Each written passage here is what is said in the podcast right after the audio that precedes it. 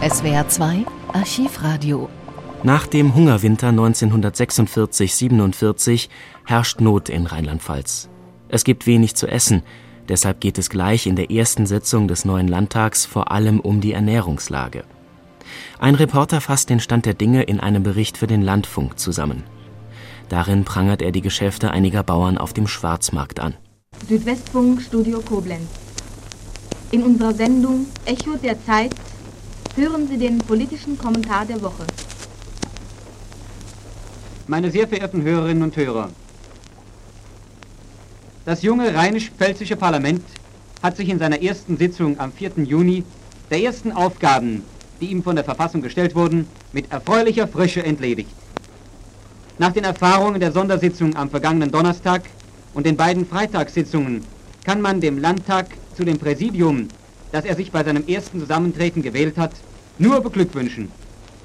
Wenn die Ausschüsse, die bei der gleichen Gelegenheit gebildet wurden, ebenso gut funktionieren, dürfte von diesem Landtag, so schwer auch die Aufgaben sein mögen, die im Laufe der Zeit an ihn herantreten werden, zumindest eine einwandfreie parlamentarische Arbeit zu erwarten sein. Diese Erwartung wird durch die Schwierigkeiten, die dem Landtag aus der Bildung der neuen Regierung erwachsen sind, keineswegs enttäuscht. Für das noch so junge und auf keinerlei eigene Erfahrung fußende Parlament ist die Bildung einer neuen Regierung unter den gegebenen Verhältnissen eine recht schwierige Aufgabe. Es wäre bestimmt verfehlt, wenn es sich dieser Aufgabe übereilt entledigen würde. Mit der Wahl des neuen Ministerpräsidenten ist zunächst ein wesentlicher Schritt vorwärts getan worden, gleich wie die Lage sich in den kommenden Tagen auch entwickelt. Es war auf jeden Fall bedeutsam und notwendig, das bisherige Provisorium zu beenden und eine den Forderungen der Verfassung entsprechende Regierung auf die Beine zu stellen.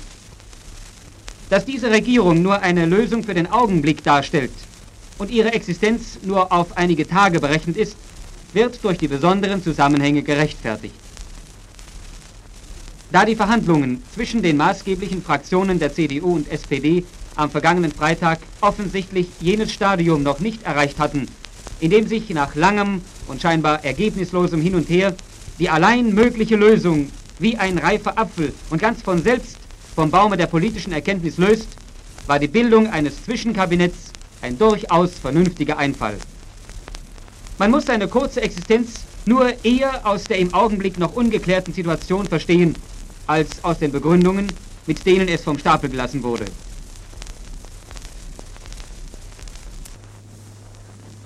Es ist natürlich, dass die Bildung der neuen Regierung die Aufmerksamkeit des Parlaments außerordentlich beansprucht. An solchen Tagen pflegt das parlamentarische Leben in allen Ländern am intensivsten zu sein. Es muss jedoch ausdrücklich festgestellt und anerkannt werden, dass der Landtag in der politischen Spannung des Augenblicks keineswegs den Alltag vergessen hat und die Sorge um das tägliche Brot schwerer als alles andere auf ihm lastet. Dies ging aus dem Bericht hervor, den der Abgeordnete Schmidt über die letzte Sitzung des Ernährungsausschusses erstattete. Der Ernährungsausschuss des Parlaments, der sich aus Mitgliedern sämtlicher Parteien zusammensetzt, hat sich eingehend mit der Ernährungslage und der Arbeit des zuständigen Ministers befasst und geprüft, welche Sofortmaßnahmen zur Sicherung der gegenwärtigen geringen Rationen getroffen werden müssen. Die Brotversorgung als Grundlage der Ernährung stand dabei im Mittelpunkt seiner Beratungen. Minister Stübinger hat mitgeteilt, dass für den Anschluss an die neue Ernte 30.000 Tonnen Getreide erforderlich sind. Davon sind 20.000 Tonnen gesichert. Die fehlenden 10.000 Tonnen müssen durch Einfuhren und durch die Erfassung der Restbestände im eigenen Lande aufgebracht werden. Man könnte demjenigen, der glaubt, so wenige Wochen vor der neuen Ernte seien in unserem eigenen Lande noch nicht erfasste Getreidemengen vorhanden, für einen unheilbaren Optimisten halten. Man sollte annehmen, dass jeder weiß, in welcher Notlage wir uns befinden, dass in unseren Städten verzweifelte Anstrengungen gemacht werden müssen, um einen völligen Zusammenbruch der Ernährungslage zu vermeiden. Man könnte glauben, es gäbe nirgendwo einen landwirtschaftlichen Erzeuger, der nicht alles daran setzt, auch das letzte Getreidekorn dorthin zu schaffen, wo Menschen bitteren Hunger leiden. Und doch ist es so. Die Behörden haben lange gezögert. Sie haben immer wieder gemahnt und gehofft, es kämen doch noch einige Tonnen in die leeren Getreidesilos. Schließlich sahen sie sich genötigt, außerordentliche Maßnahmen zu ergreifen. Wenn diese Maßnahmen keinen Erfolg gehabt hätten, könnte man immerhin mit einer gewissen Genugtuung feststellen, dass der Bauer das Äußerste getan hat. Leider aber hat die Durchführung dieser Maßnahmen Zeichen einer ungeheuerlichen Verantwortungslosigkeit erbracht. Schon die ersten Durchsuchungen in kleinen abgelegenen Dörfern förderten tonnenweise Getreide zutage, das nicht abgeliefert worden war, das man zurückgehalten hatte und verborgen hatte, um damit Geschäfte zu machen. Schmutzige Geschäfte mit dem Hunger. Bis jetzt sind im Ganzen bereits 1000 Tonnen nicht abgelieferten Getreides sichergestellt worden. Es scheint, dass es Bauern gibt, die nur auf die Erfassungsmethoden und die Druckmittel des Dritten Reichs reagieren.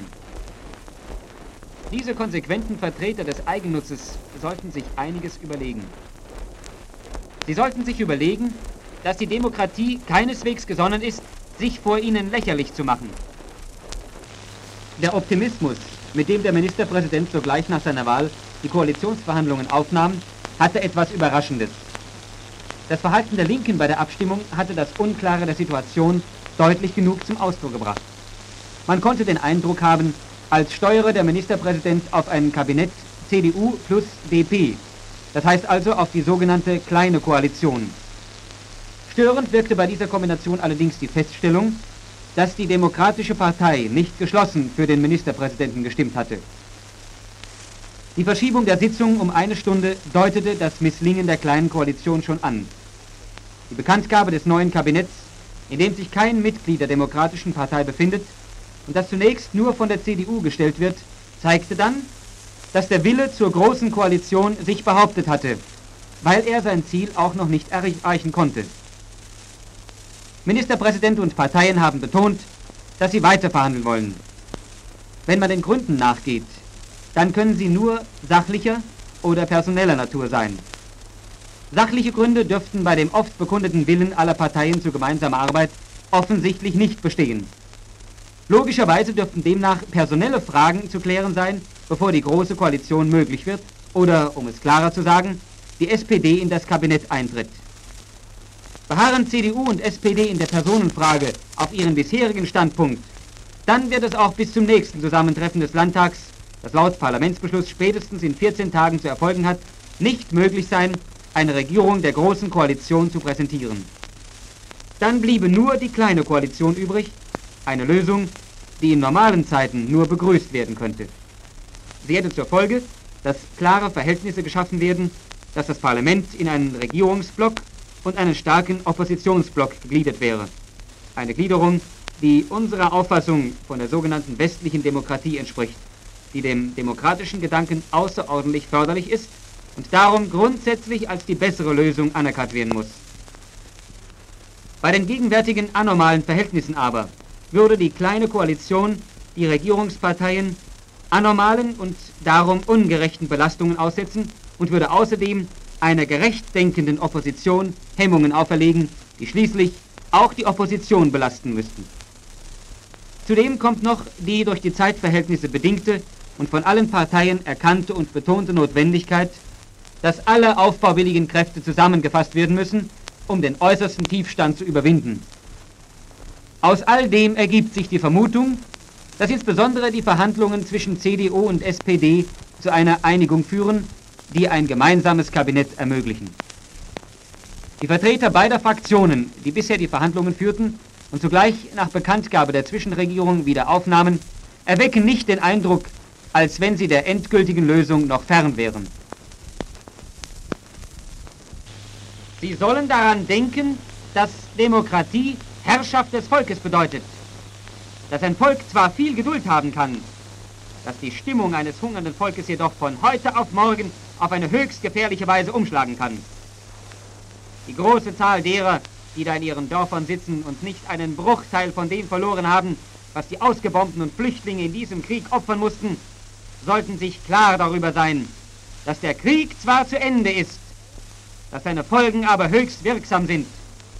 Und ein hungernder Volksteil, besonders wenn er in der Überzahl ist, allzu leicht geneigt ist, die Verteilung der Lasten so vorzunehmen, dass jene, von denen er glaubt, dass sie am wenigsten unter dem Krieg gelitten haben, nun am stärksten betroffen werden.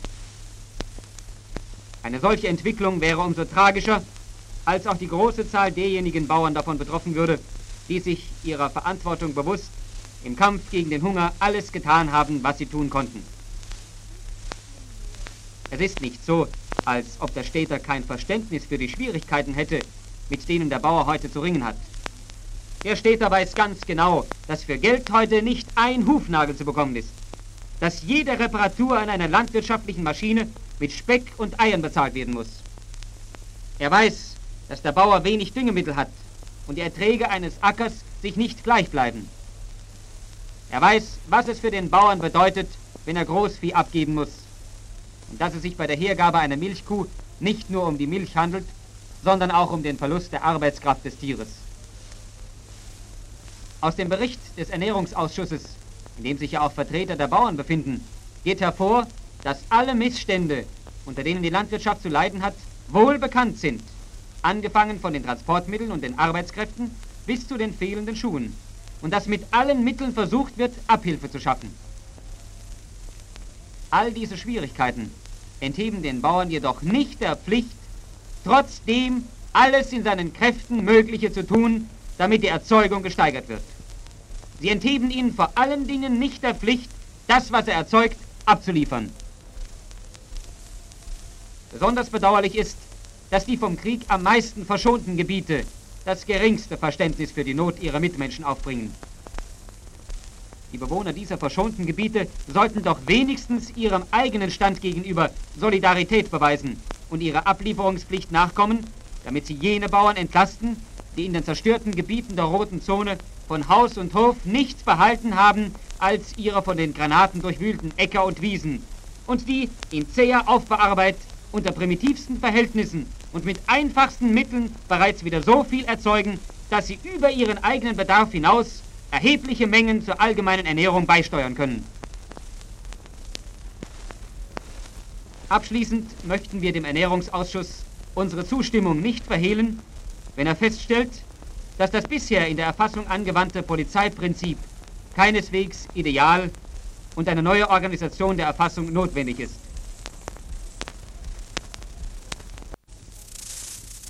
Das als Grundlage der Erfassung vorgeschlagene Prinzip der Selbstverwaltung und Selbstverantwortung der Landwirtschaft dürfte allein die Gewähr dafür bieten, dass zwischen Stadt und Land wieder jenes Vertrauensverhältnis entsteht, das dem Hungernden Brot und dem Schweiß des Bauern den Lohn gibt, den er wünscht und verdient.